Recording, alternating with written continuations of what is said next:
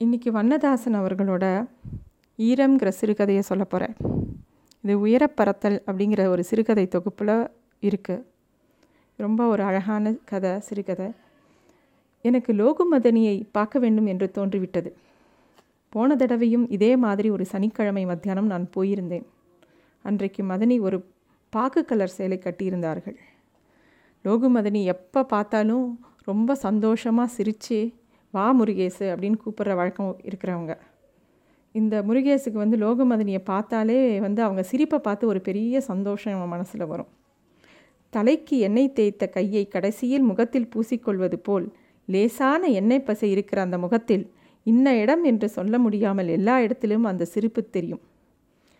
அந்த மாதிரி ஒரு தெய்வீகமான சிரிப்பு அவங்களோடது.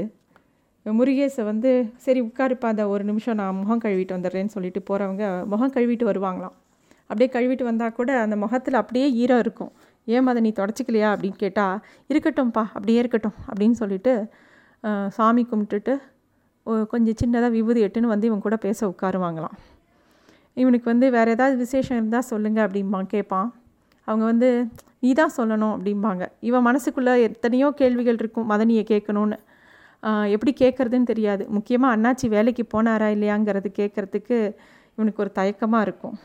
பத்து நாளாக உங்கள் அண்ணாச்சி திரும்பவும் வேலைக்கு போகிறாங்க அப்படின்னு லோகு மதனியே சொல்லுவாங்க. இவன் மனசில் என்ன கேள்வி இருக்கும்? அதுக்கு என்ன பதில் சொல்லணும்னு மதனிக்கு நல்லா தெரியும். டக்குன்னு லைட்டு போட்ட மாதிரி சிரிப்பாங்க. ஆனால் சிரிப்புக்கு மத்தியில் ஒரு இருட்டு விழுந்து மாறும். கண் பளப்பளக்கிறதை வைத்து ஒன்றும் சொல்ல முடியாது. லோகு மதனிக்கு சிரிப்பு மாதிரி கண்ணிலும் அந்த ஈரம் எப்போதும் இருக்கும். ஒரு தடவை அதை பற்றி யாரோ சொல்லும்போது லோகுமதனிக்கு பக்கத்தில் இருந்த அண்ணாச்சி எங்கள் சொத்தே அதுதானே? என்று சொன்னார்கள். அதாவது லோகு ம மதனிக்கும் அண்ணாச்சிக்கும் குழந்தைகள் இல்லை. இவ்வளோ சந்தோஷமான நல்லவங்களாக இருந்தால் கூட அவங்களுக்கு ஒரு குழந்தை இல்லை. அதைத்தான் வந்து அந்த அண்ணாச்சி வந்து எங்களுக்கு இருக்கிற சொத்தே இந்த மதனியோட சிரிப்பு தான். வேறு என்ன இருக்குது அப்படிங்கிற மாதிரி அவர் அடிக்கடி சொல்லுவார். அவ்வளோ அன்பானங்க ஒரு நாள் வந்து முருகேஷ் அவங்க வீட்டுக்கு வர்றாரு வராரு ஒரு சாயந்தர வேலையில் பார்த்தா வீடு திறந்து கிடக்கு. அந்த வீடு வந்து ஒரு மூணு நாலு கட்டு இருக்கிற வீடு. கிராமத்தில் இருந்தவங்க சின்ன ஊரில் இருந்தவங்களுக்கு தெரியும் கட்டு வீடுனா என்னென்னு. பார்க்க குறுகலாக இருக்கும் போக போக விரிஞ்சுட்டே போகும். ஒரு நீளமான வீடு. அங்கே போய் பின்னாடி பார்த்தா முருகேஷ் போகிறான் பின்னாடி.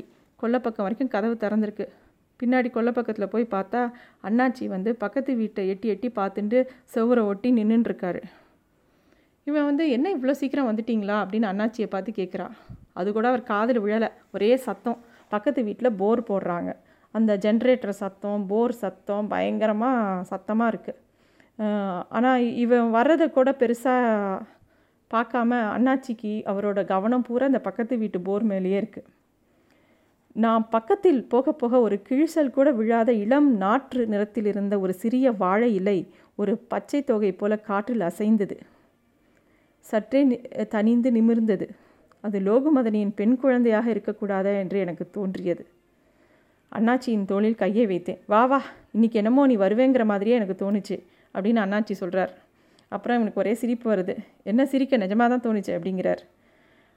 அதெல்லாம் நான் வர்றது இருக்கட்டும். அதுக்காக வீட்டுக்கு வாசக்கதவை இப்படி பப்பரப்பான்னு திறந்து போட்டு வச்சுருப்பீங்களா? அதை மூடி வைக்க மாட்டீங்களான்னு கேட்குறான் உன் மதனி வீட்டில் இல்லை. வேறு யாரை எவன் வந்து எதை தூக்கிட்டு போகிறான் அப்படிங்கிறார். அவரை பொறுத்த வரைக்கும் அந்த லோகு மதனி தான் எல்லாமே. அவங்க தான் அவருக்கு பெரிய சொத்து. அவளோட சிரிப்பு சொத்து. அவள் தான் சொத்து. அவளே க வீட்டில் இல்லாமல் எங்கேயோ வெளில போயிருக்கும்போது வீட்டில் வந்து எவன் எதை எடுத்துகிட்டு போனா என்ன அப்படிங்கிற ஒரு அலட்சியம் அந்த அண்ணாச்சிக்கு. அப்படி சொல்லிவிட்டு வலது கையை முன்னாடி நீட்டி இது என்னதுன்னு பார்த்தியா அப்படின்னு காமிக்கிறார்.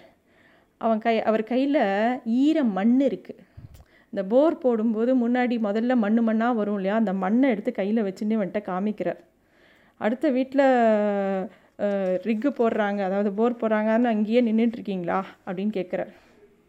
அண்ணாச்சிக்கு பழைய ஞாபகம்லாம் வந்துடுது ஏன்னா அண்ணாச்சியோட குரு குடும்பம் பூர்வீகமாக கிணறு வெட்டுற தொழிலை வச்சுருந்தவங்க. அப்புறம் அந்த குடும்பம் நொடிச்சு போச்சு அது வேறு விஷயம். ஆனால் அவருக்கு வந்து அந்த போர் போடுறத பார்க்கும்போதே தன்னோட பழைய நினைவுகள் எப்படி நீரோட்டம் பார்ப்பாங்க எப்படி ஒரு கிணறு வெட்டுவாங்க இதெல்லாம் அவருக்கு மனசில் ஞாபகம் வருது.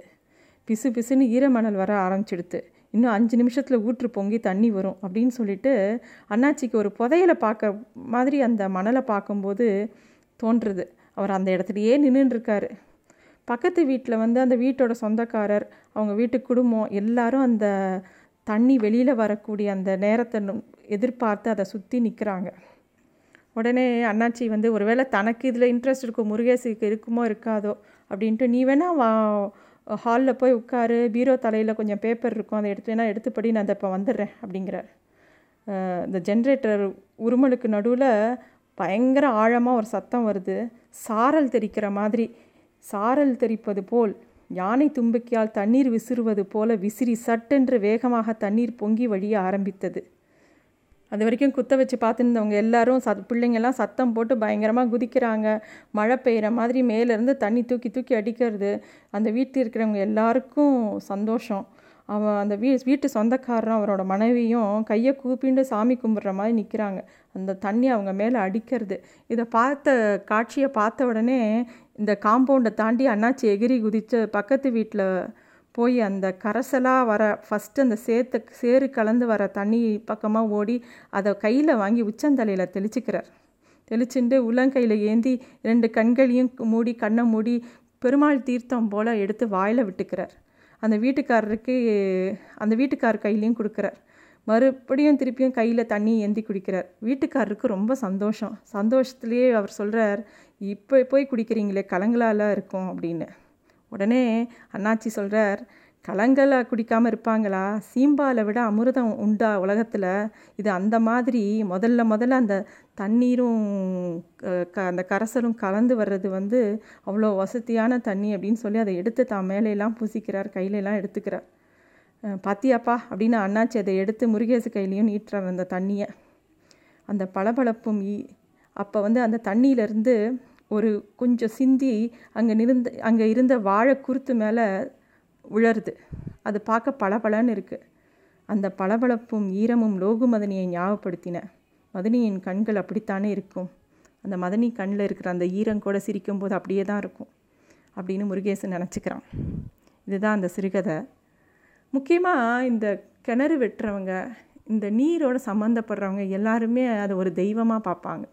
நீர்நிலைகள் வந்து தெய்வத்துக்கு சமானம். இப்போ எல்லாம் கிணறெல்லாம் மூடுறாங்க. ஒரு நிலை நீர்நிலையை மூடினாலே அது ஒரு தரித்திரம். அதுவே நிறையா பேருக்கு தெரியல. கிணற மூடுறது ஃப்ளாட் கட்டுறது இதெல்லாம் வந்து இப்போ பரவலாக எடுத்து யாருக்கும் அதோட வேல்யூஸ் தெரியல. இந்த கதையில் வந்து ரெண்டு விதமாக பார்க்கலாம். ஒன்று வந்து அவரோட பற்று அவரோட அந்த அவங்க கிணறு வெட்டுற தொழிலை பண்ணாலும் அந்த நீரோட அருமை அவருக்கு. ரொம்ப நல்லா தெரியறது. இந்த பக்கத்து வீட்டில் ஒரு போர் போட்டால் கூட அதில் வந்து இவருக்கு ஒரு தெய்வீக தன்மை தெரியறது. அதை எதிர்பார்த்துட்டு அப்படி நிற்கிறார் அந்த லோகு மதனியும் சரி இவரும் சரி ஒரு எவ்வளவோ கஷ்டங்கள் இருந்தாலும் ஒரு அந்த ஒரு பாசிட்டிவிட்டி அவங்க அவங்க மனசுக்குள்ளே இருக்குது அதை எல்லாரையும் சந்தோஷப்படுத்துறது. அவங்கள நோக்கி வர வைக்கிறது முருகேசு மாதிரி ஆள் ஆட்களை. இது வந்து ரொம்ப ஒரு அழகான கதை. கண்டிப்பாக வாசிக்க வேண்டிய கதை. தேங்க்யூ